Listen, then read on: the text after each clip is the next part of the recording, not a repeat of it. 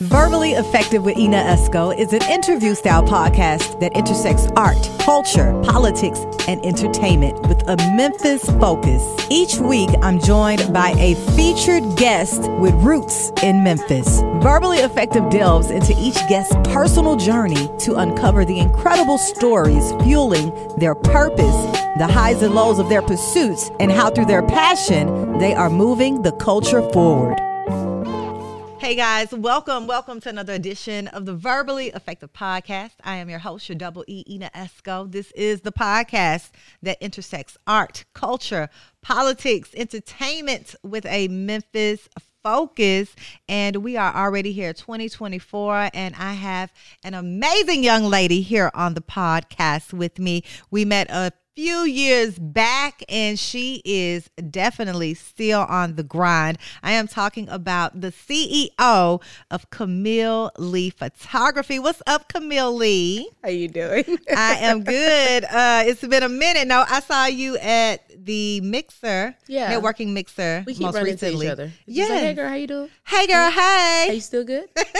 right. Exactly. So you good today?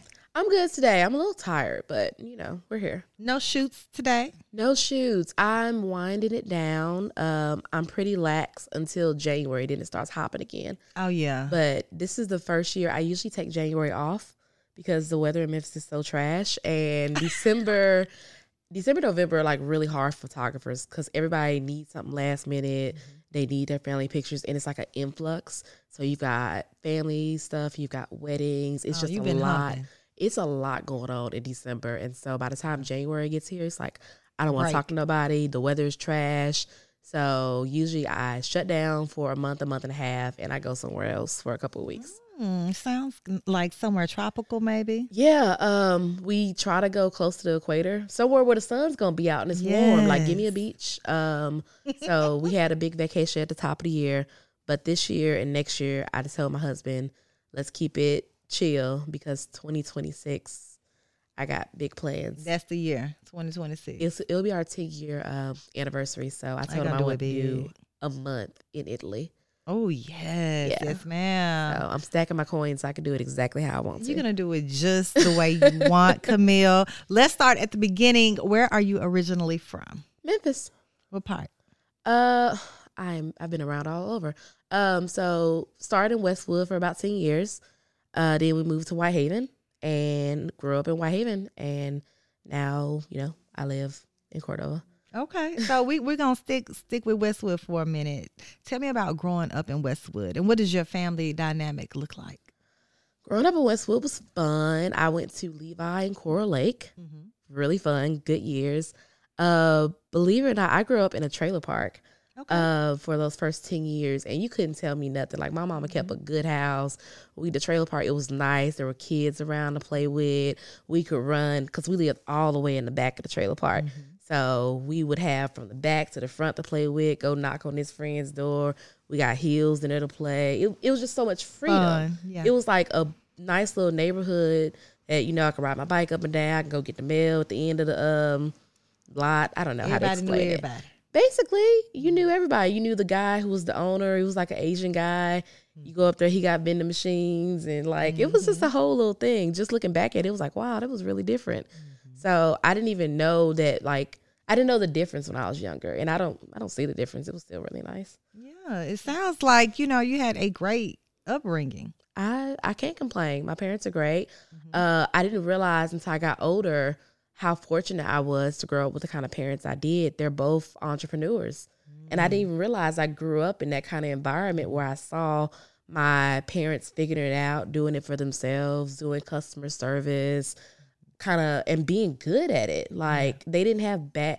Well, I won't say they didn't have bad experience because you know you, you deal with people, but they always handled it well, and they mm-hmm. always did it to the best, the best of their abilities. It was really great. Are you an only child? No, No. Tell me about your siblings. I had. I just have one. I have my little sister. Um, we have five years, six months in between us, which is a very difficult gap of time.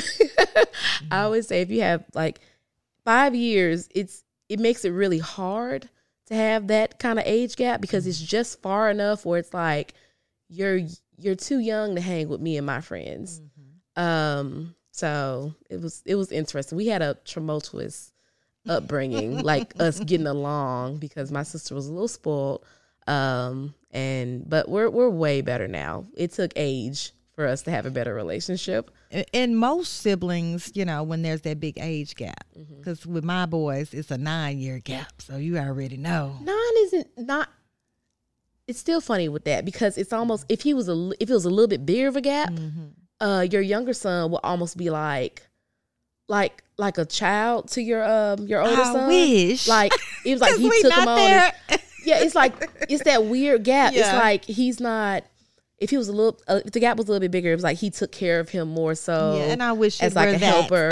But that's he's in that weird Yeah. gap with me where it's like they just it just don't work sometimes. It's like they need to be closer or way way further apart That's for them to get along better. Yeah, and and I feel like when they become adults, both of them are in that adult bracket. They'll be They'll be closer. Yeah, they'd be fine. Yes, yes. Okay, so tell me what high school you attended.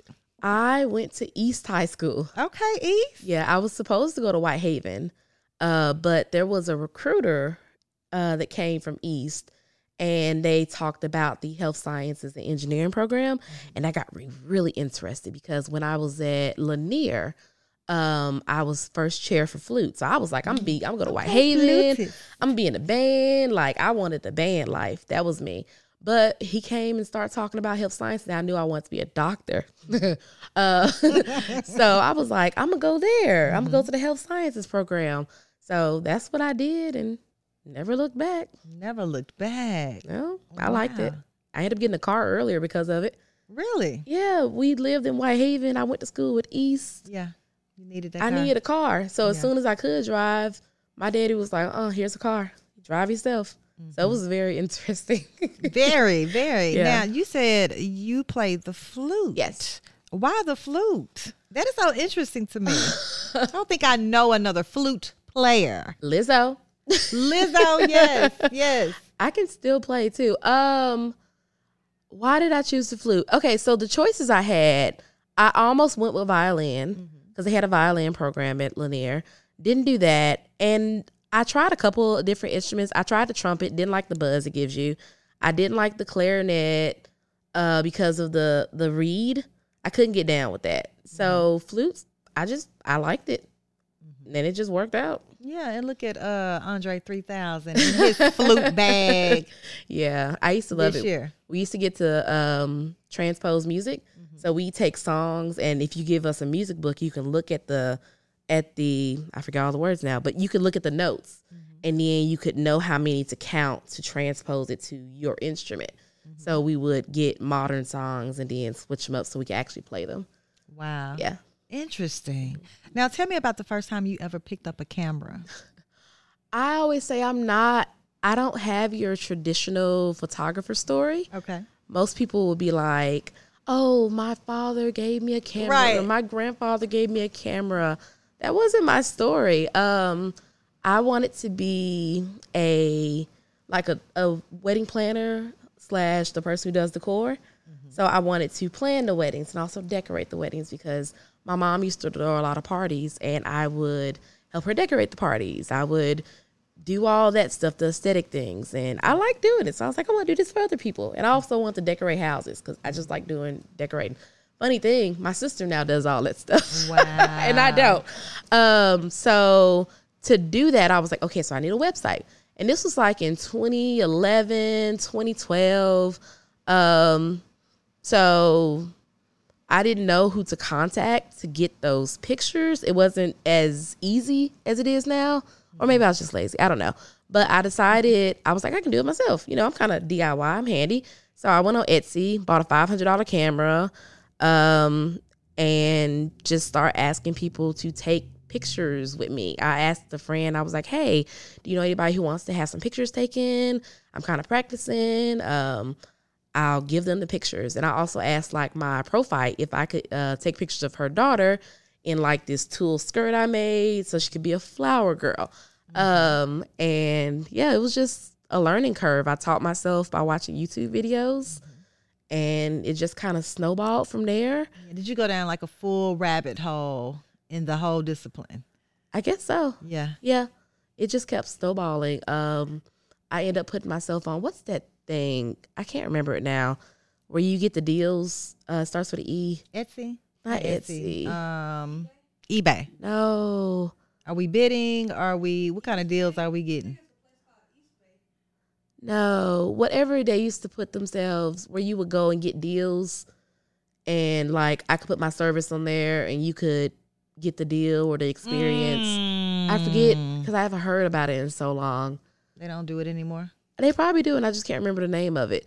I keep thinking about like when Tiffany Haddish said she had a movie and she got this riverboat experience with Will Smith, and they got they found the deals on this platform. Um, it's, you know what I'm I know about? what you're talking about. I can't though. think of I what know it what you're talking though. about though. But that was one of the things I did. I I um used that platform to advertise my business, and like I would Mm-hmm. say, hey, the photo sessions are seventy five dollars, and I would get like maybe thirty dollars out of it for doing this photo session. So it just kept snowballing and snowballing. I did weddings, and it just compounded and went Was from it there. easy to get the clients initially for the weddings?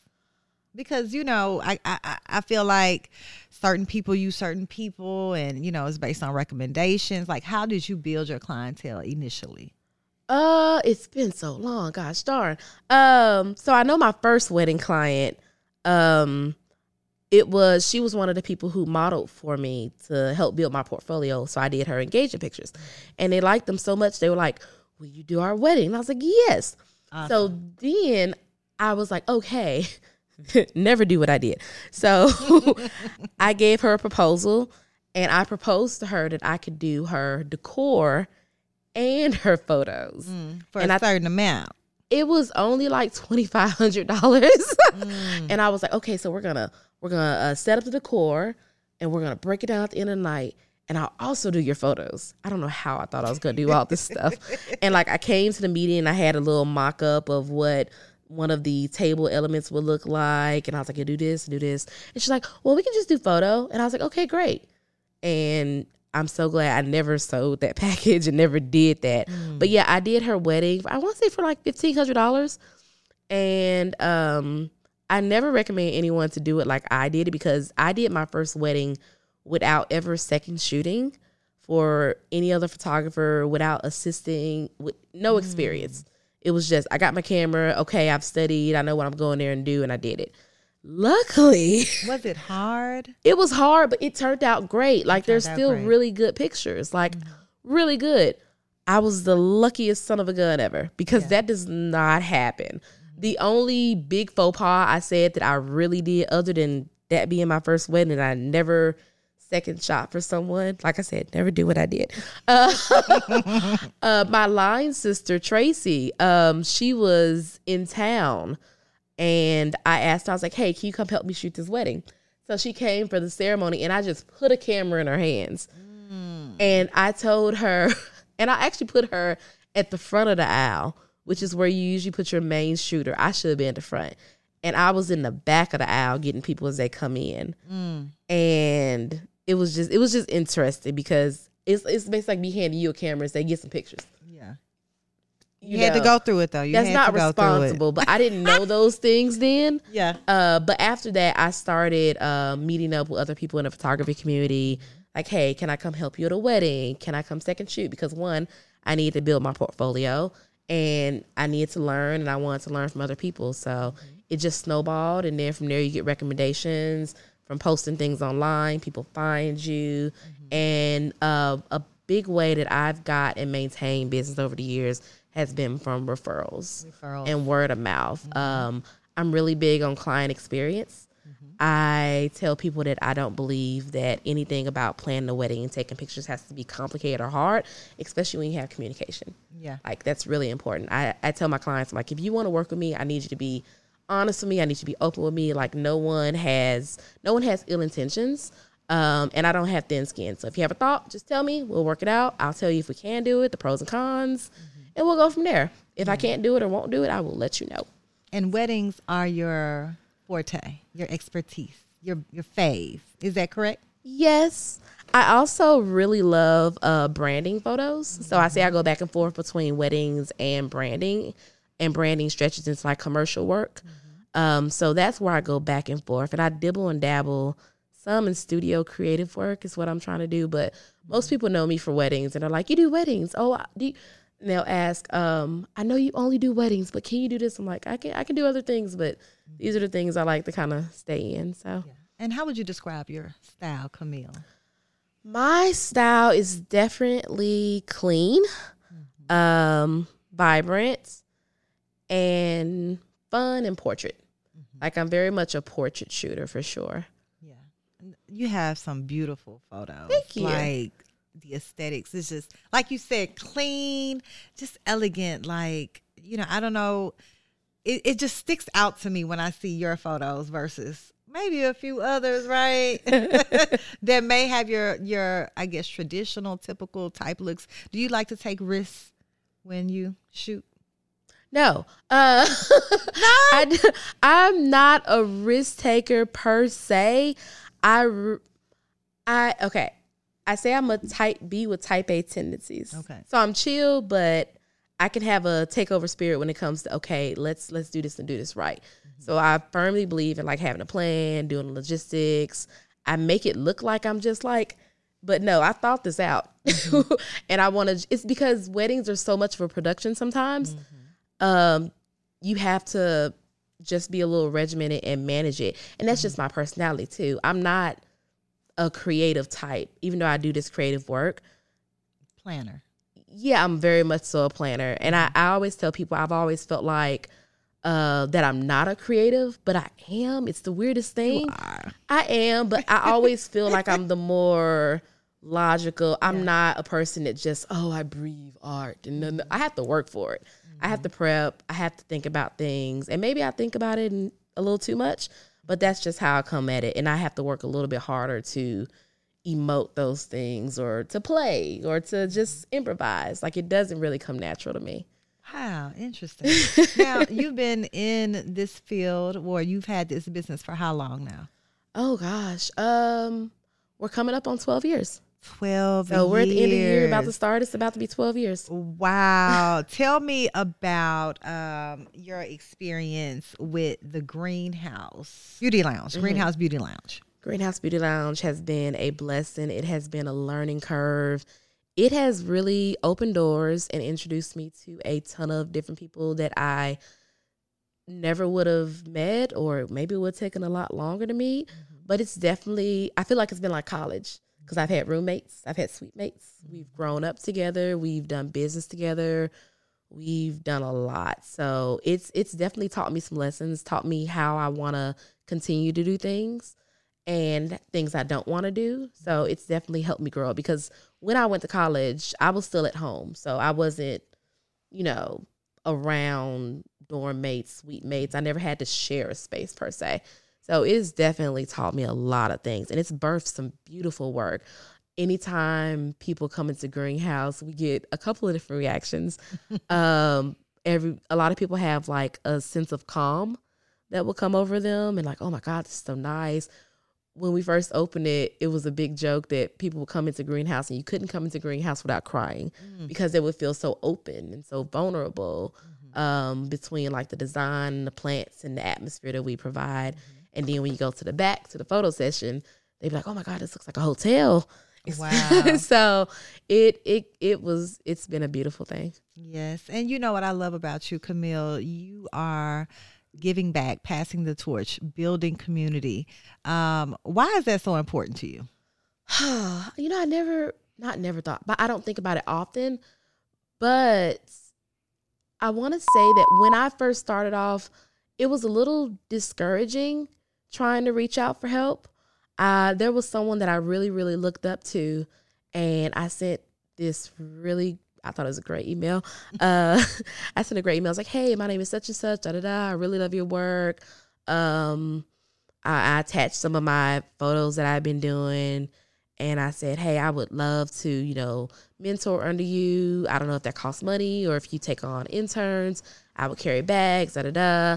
And I never heard anything back from this person ever, ever. And you weren't expecting that. No, I didn't. And I did that to a couple of different people and I got the same no response. Hmm. And it was really it was really disheartening.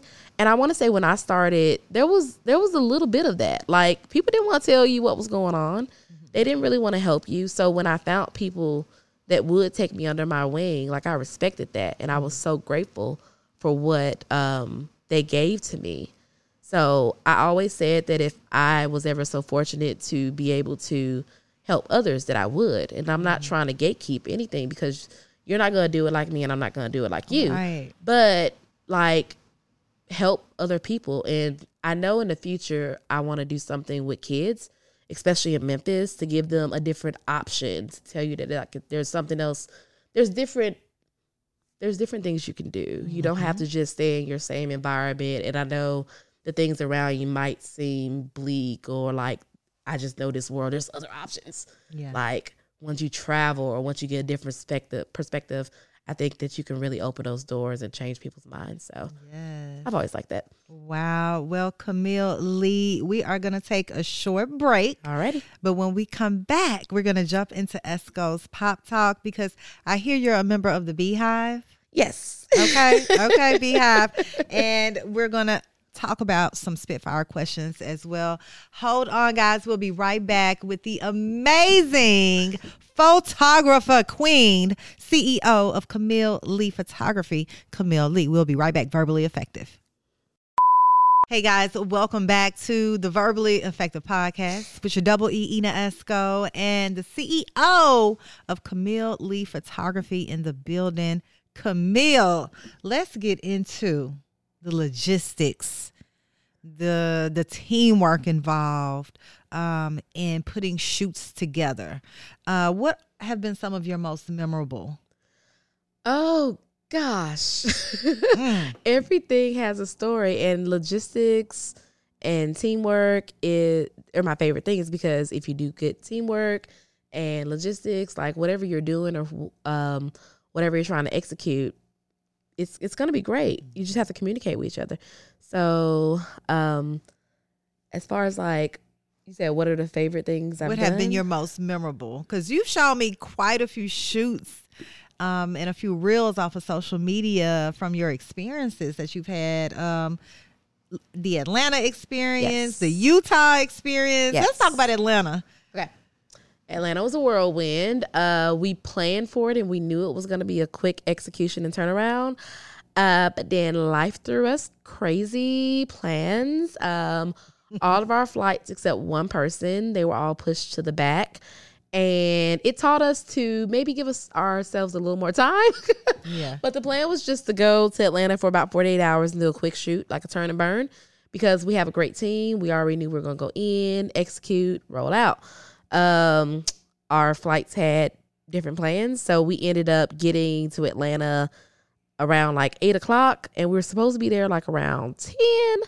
Uh, the plan was to arrive, go to the showroom, find clothes for our model, and then based on the clothes, we would decide her hair and makeup since our flights were late um, and we were supposed to shoot the next day, that didn't work. So what happened was we got to Atlanta. Um, our hairstylist D Rochelle made the decision to go ahead and do her hair a certain way. They start prepping. They start doing her hair. Kimberly gave her a um, start off with like you know regular base, get the makeup, the face prepped, and then we went to the showroom to find out what she was gonna wear Okay. the day of the shoot, hours before the shoot. Wow. So once we found out what, what she was gonna wear, uh, Kimberly finished off her makeup look. We quickly ran to the local mall to get jewelry and accessories to complement the looks that we had, and then went to our three different locations. So it was not expected, but the one saving grace that I knew that was gonna help and save the shoot was because we had an amazing team. Everyone excelled at what they did and mm-hmm. they did it well. Like the way why I'm so comfortable in doing logistics is because I know who to bring in for the team. Mm-hmm. So if you bring in the person who knows how to do hair, knows how to do makeup, the stylist, and you let them work in their element and let them handle it how they know they can, you can't fail. So you just have to let people do their jobs Yes. and roll with it. Wow. So that was 48 hours. It was 48 hours, yeah. But you got her done. We got it done. he got it done. we got it done. Wow, and that was a beautiful shoot. Thank that you. was amazing. We loved it. yes, It uh, was great artistically teamwork. satisfying. Yes, and when you think about the entire photography space, uh, let's talk about the type of money that you can make in Mm. this world. On average, what does that look like? everybody's different. Like you can make so much money. Um, I like to think that it's not hard to make money. You just have to have an idea. You have to have uh some sweat equity, and then you can get stuff done. Like an idea will make you money, but you have to be able to execute um and put those things into place. So there really isn't a limit. The people that I look up to and admire, I've done an estimate on a low ball. Like if I take their lowest package and they told me they book X amount of weddings per year, people making close to five hundred thousand dollars on the low end. That's the estimate. That's not including they've done this shoot over here or they've done this gig. That's just like I've done this amount of weddings and my lowest package is this. Yeah. So Wow. you can make what you want to make. It it's your business. So Who is someone that you look up to in this industry? I have so many people I look up to. um oh gosh. Um so Katie Mary is a photographer. I look are we talking just photographers? That's fine. Yeah. Okay, just photographers. uh Katie Mary, um, I love Reem, he's awesome. Uh Joshua Darwin is great. And those are just a couple. I look I look up to so many different photographers. I have friends in Atlanta that I uh talk to now and then that are amazing. Uh I look up to them. I look up to local artists here. Uh but those are like the three big, big ones that I look up to. Oh, and um darn, I can't think of her name right now. I'm not gonna say it. But yeah, I have so many people I look up to. The list is long. Yes, I bet it is. And just thinking about uh 365 day calendar year. Um and, and and I know that has its uh ups and downs depending on weather, depending on, you know, just activities for that month. What does a typical year look like for you? When are you when are you your busiest? When are you your slowest? How does that look? Oh gosh, you kind of have to you have to set your year up how you want to.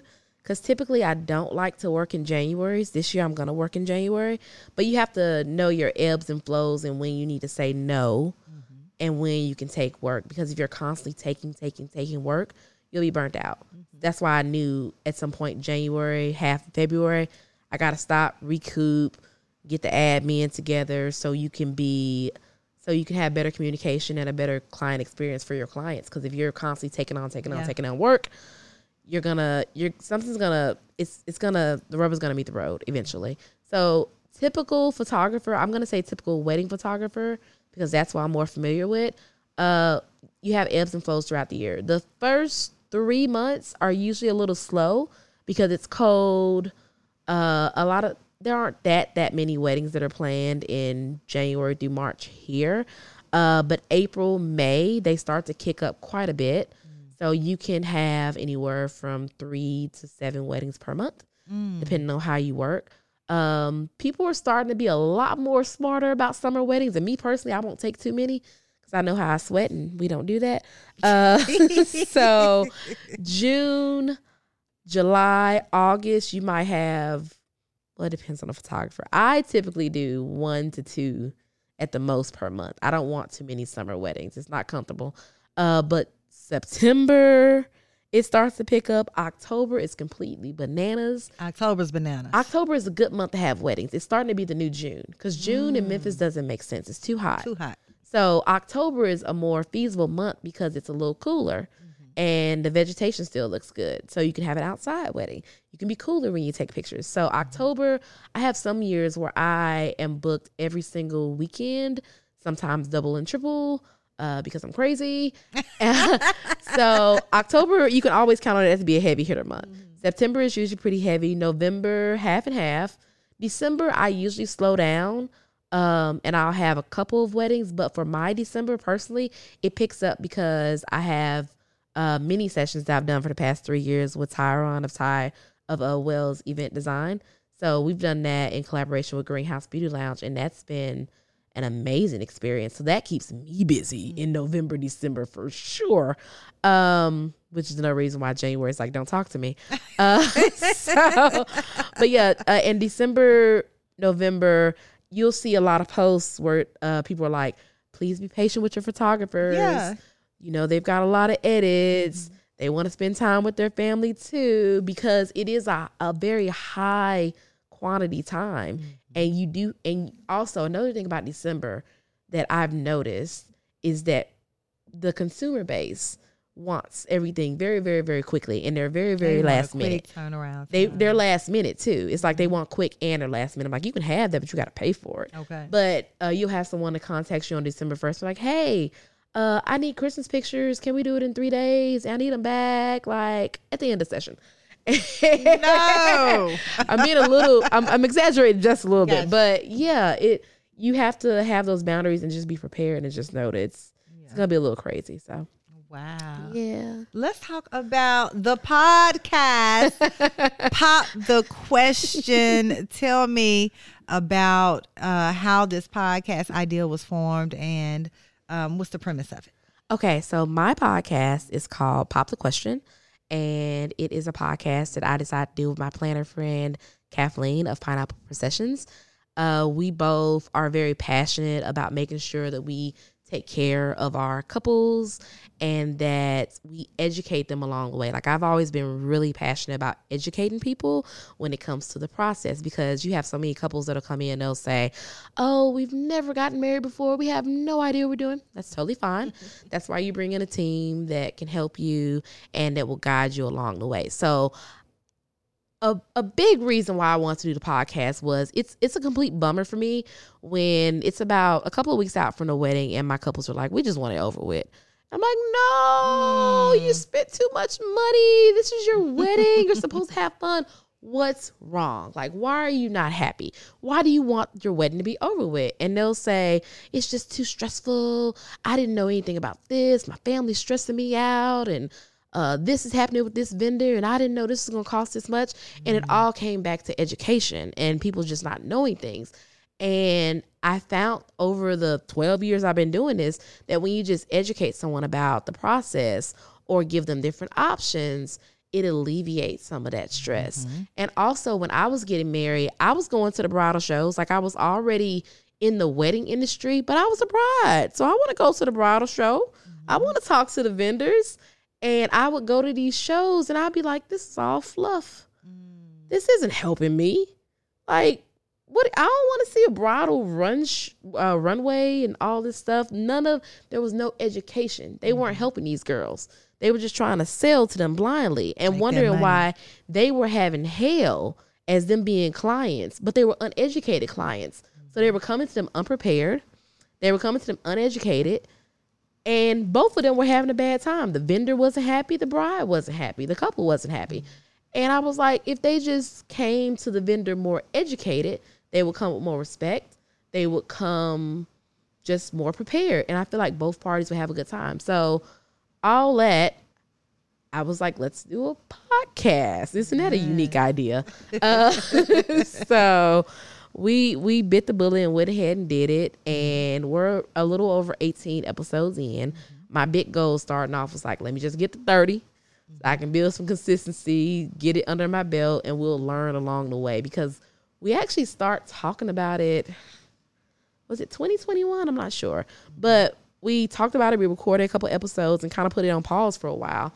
And then we eventually came back to it and finally were like, let's just launch the thing. Let's just get it out there. So we execute. so we have some accountability. We have to do it. Let's just do it. So mm-hmm. that's kind of where I am right now. We're just doing it. We're figuring out how we want to do it, mm-hmm. how we want the layout to be, and just gonna learn as we go. So Love it. Love it. Pop the question podcast.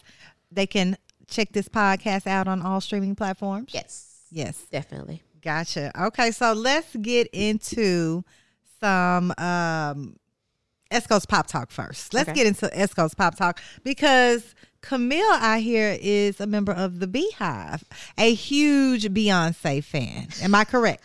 Yes, I get so nervous when, you know, because people always assume the BeyHive and Beyonce fans, like, them feel crazy. No. You're not one of those. I'm not, I ain't about to leave no bees on mm-hmm. people's accounts trying to troll them, but mm-hmm. But you are a huge fan. yeah, I'm a fan. I'm also not the fan that gets mad if you're not. I get a, I, I raise my eyebrow if you don't like Beyonce. Like, why you don't like Beyonce? What? Why? Why How don't could you, you, like not Beyonce? like Beyonce, right? You know, some people just give you some, Yeah. some answers. You're like, okay, girl, I, I don't feel like it. Go ahead. That's Have fine. you ever met Beyonce? Yes. When? Where? How? Uh, seven seven seven. Seven. That's seven, the only way I remember that. My Okay. mom reminds me. Uh, I was in college. Uh, Beyonce was coming to Memphis, and I was like, "Mama, you want to go?" She was like, "Yeah, I want to go."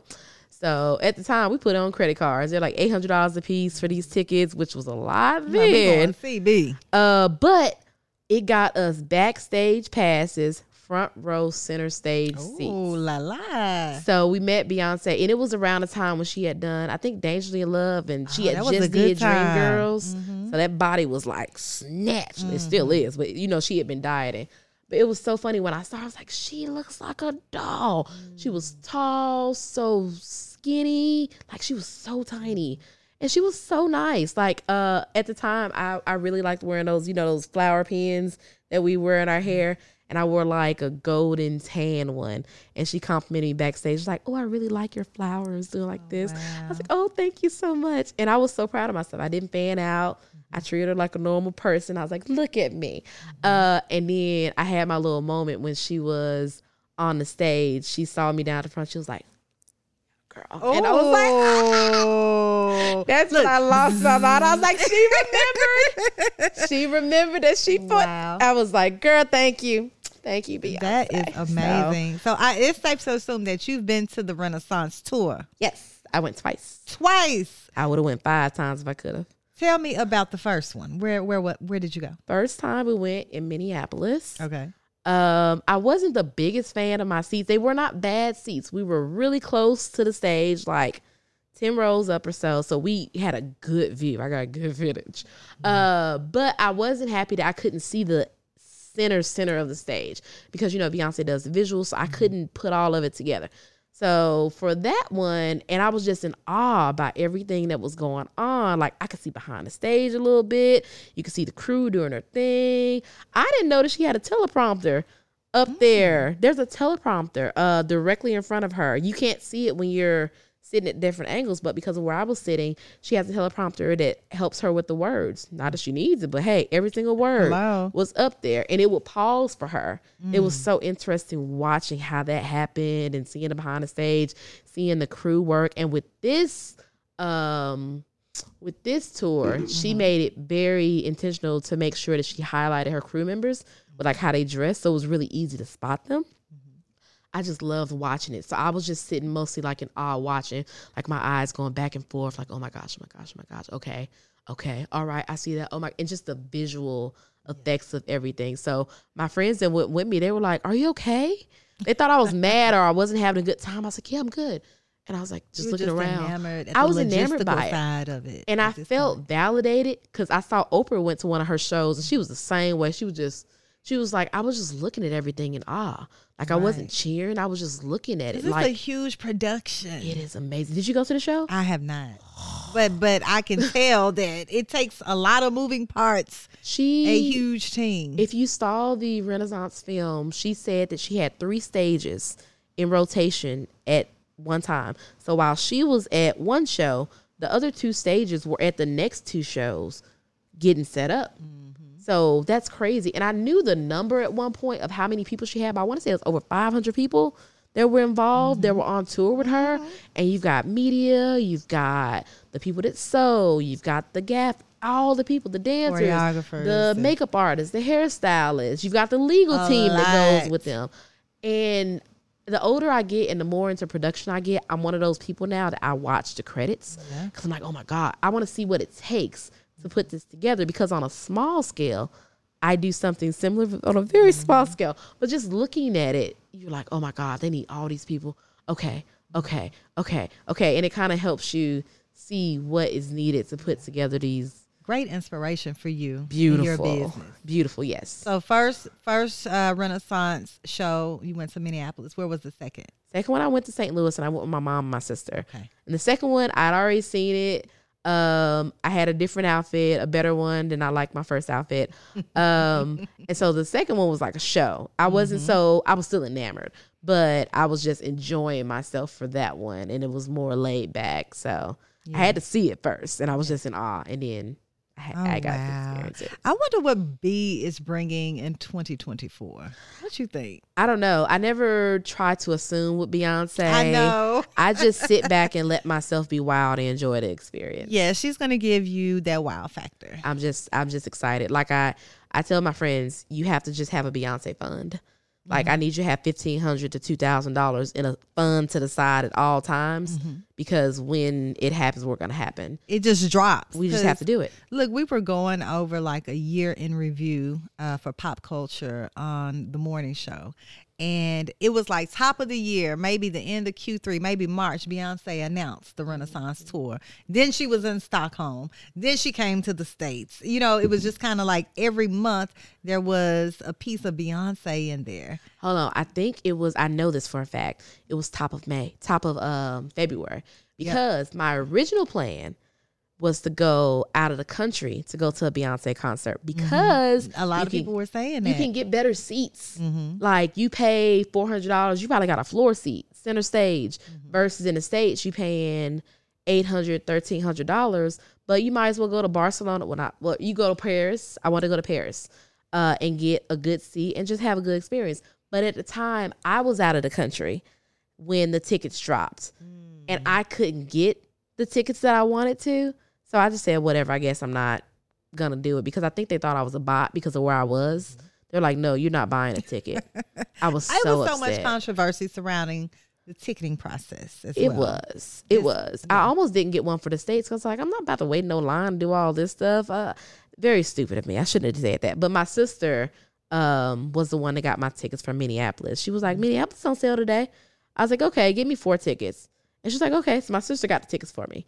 Um, and that's how I got tickets because I was I was pretty. I was like, I ain't I ain't gotta go. I ain't about to do no wait list and you email me back and all this stuff. I ain't got time for that. So I, I I'll try to have more patience later for that. But yeah, But you were happy. I was very you happy. I'm so happy I went. I shouldn't have been. Come on, so BeyHive. stubborn. Come on, BeyHive. I think it was the combination of when I was out of the country, I couldn't get the tickets I wanted, and then I'm back That's in. and we gotta do these wait lists. I'm just yeah. Yes. And I'm sure Beyonce, just in itself, she's a huge inspiration for like, she's probably her costumes, her outfits, Mm. maybe um, just different scenes you've seen from Renaissance have inspired what you do with your work in photography and with weddings. Mm-hmm. And do you suggest different things based on what you saw at the Renaissance? Have you made any suggestions on a consultation yet? Beyonce inspired things for weddings for consultations. Not yet, but you've got me intrigued. I'm wondering how I can introduce that in. I don't know. If anything, I think it's just the concerts just gave me more drive for making sure you prep and take your mm-hmm. time and execute and ask for what you want and what you need and don't mm-hmm. be afraid to do so. So she inspires me in those ways because you know she takes her time and curates it and puts the vision together. So mm-hmm. I've I've been inspired to do more of that. Like I'm already kind of piecing together the vision of what I want to do for like my little play projects for 2024. So I'm kind of pondering on that right now. Okay. Well, I'm looking forward to seeing what that looks like. Camille Leigh. Time for some Spitfire questions. Are you ready? Sure, let's give it a go. All right. First question. Um, let's see. What has been the most unique location that you've ever shot in? And where has that been To date, to date? I would say when we went to Utah to do uh, our Salt Flats photo shoot, the location was just beautiful, um, out in the middle of nowhere, which presented its own interesting challenges. But what was crazy about that shoot was I had planned on it being because Utah has a rainy season and a dry season. The pictures you saw, they looked like the dry season, but it was supposed to be the rainy season. Like I hmm. was supposed to have water. So the bottom, the ground was supposed to be reflective because it was supposed to be covered in a couple of inches of water. Oh, really? So when we got there and we were driving to scout it out the day before just to see and plot where we're gonna be, I was like, it's looking kind of dry out here. Like there was some spots where you would see there were like pools of water out there, but that wasn't where we were shooting. When we got there, I was like, there's no water here. What's going on? So that was a little bit of a downer, but we still had a great shoot. The location is still beautiful. beautiful. Um, and I, I love it for how the salt looks and the ridges and it just has its own beauty. Am I a little salty that uh that I didn't get the water and the reflectiveness that I wanted? A little bit. I'm gonna go back and get what I want want because I want both. Um, but yeah, that has been the most unique location to date, and I'm looking for my couples um and different people to bring me out to other locations. So maybe I can update you next time. yes, ma'am. Yes, ma'am. Tell me about favorite photography accessory that you cannot live without. Oh gosh, I don't know, Ina. No, wait. Are there a few? There's a few. I don't know. I don't know. I don't know. No. I don't know. There's so many. Okay, my current one I have right now, I'm trying it out. It's a kindly bag. It's a sling. Kindly bag. Yeah, it's from a company called Kindly. It's a sling that you can wear on your front or your back. You can just swing it to the front or back, and you can hold a camera in it. Um, and you can also attach your camera to it as well. So you can sling it back to your back, but the camera is still hooked onto it. So for me, when I'm doing like little simple things like an engagement session, I don't want to bring my big old rolling bag. I can just have an extra lens on me at all times and have my camera hooked up. So that off the top of my head, I guess, but I know I'm gonna regret this later. That's the most recent thing that I'm loving. Because you've tried quite a few. I've tried quite a few. I have quite a few. I can imagine. What's your go-to lens for everyday shooting? Uh, I've been favoring a 85 lately, just because I love the compression. Okay. I change up every couple of years as far as like what my favorite is. Now, when I'm shooting weddings, I have um a formula of what I use, but like if I could just have my pick and just have one lens on me, I prefer 85. The only downside is you kind of have to know how to move with it because it's so tight. Like me sitting right here, I can't shoot an 85 right here. I'm too close. I got to back up. So you have to make sure you have the room to use it. Girl, I've been learning a lot about lenses working with Mike Evans. He has quite a few lenses and he- you know, he'll change them out, put them on the cameras and I'm just what does that do? You know, he was like, "Oh, we can't shoot with that because you're too close," and Yeah. you know all the things that you guys know, all the things. so let's talk about um, what is the most challenging shoot that you've ever had and why? Most challenging shoots. Uh, For whatever reason. It could have been weather. It could have been a bridezilla. I'll tell you It about a wedding Okay. that was challenging to do. And I'll say it was challenging because none of the vendors, including myself, were paid No, their final balance before they arrived. What? Let's talk about And we were all like, Did you get paid? Did you get for paid? wedding. we did not get paid. So, and in my contract and in a lot of uh, wedding vendors' contracts, it does say if you don't pay me your final balance, I don't have to come. Um, so we all showed up in good faith because we're not just horrible people. Um, and we still performed the wedding. I have a caveat that a lot of my other fellow vendors don't have. in your contract. Well, being a photographer, I can show up and shoot your wedding, but, But you you, ain't gonna get them pictures. Okay, gotcha. You probably won't get nothing until you pay me. So with this particular person, I didn't even start the editing process until the payment was made, which was three months after the wedding. No. Yeah. Was this a recent wedding? No, this is years ago. Um, oh wow. this is years ago uh, that this happened. So that was pretty difficult. And then the day itself was interesting because of um, they weren't timely and they weren't really listening, but it made sense because of the because of how things had gone. Yeah. So it definitely taught me a lot of things. Yes. But the thing about it is that specific situation, you can't really prepare for it. Yeah. So it's like either someone pays you, but that's the only time that's ever happened. Will it ever happen again? I don't know. But same thing, you still won't get any pictures from me if I show up. So Okay. Okay. Wow. Now, if you could ph- photograph any celebrity, who would it be? I kind of feel like it's gonna be B, but it may be somebody. B is else. on the list. B is B is on the definitely on the list. So I have aspirations to do uh, production work. Mm-hmm. So um, I really look up. Oh, I didn't say this before. I really look up to ABDM Studios. Mm-hmm. They are uh, studio photographers out of Atlanta. They do amazing, beautiful work. You've seen their work everywhere. I know you have, and they work with so many different celebrities. And um, I would love to do work like that, and not just because you're working with celebrities, like oh, celebrities. When you work with a team like that, they come in with their people. You have your creative director, you have your stylist, you have the vision, you have the budget.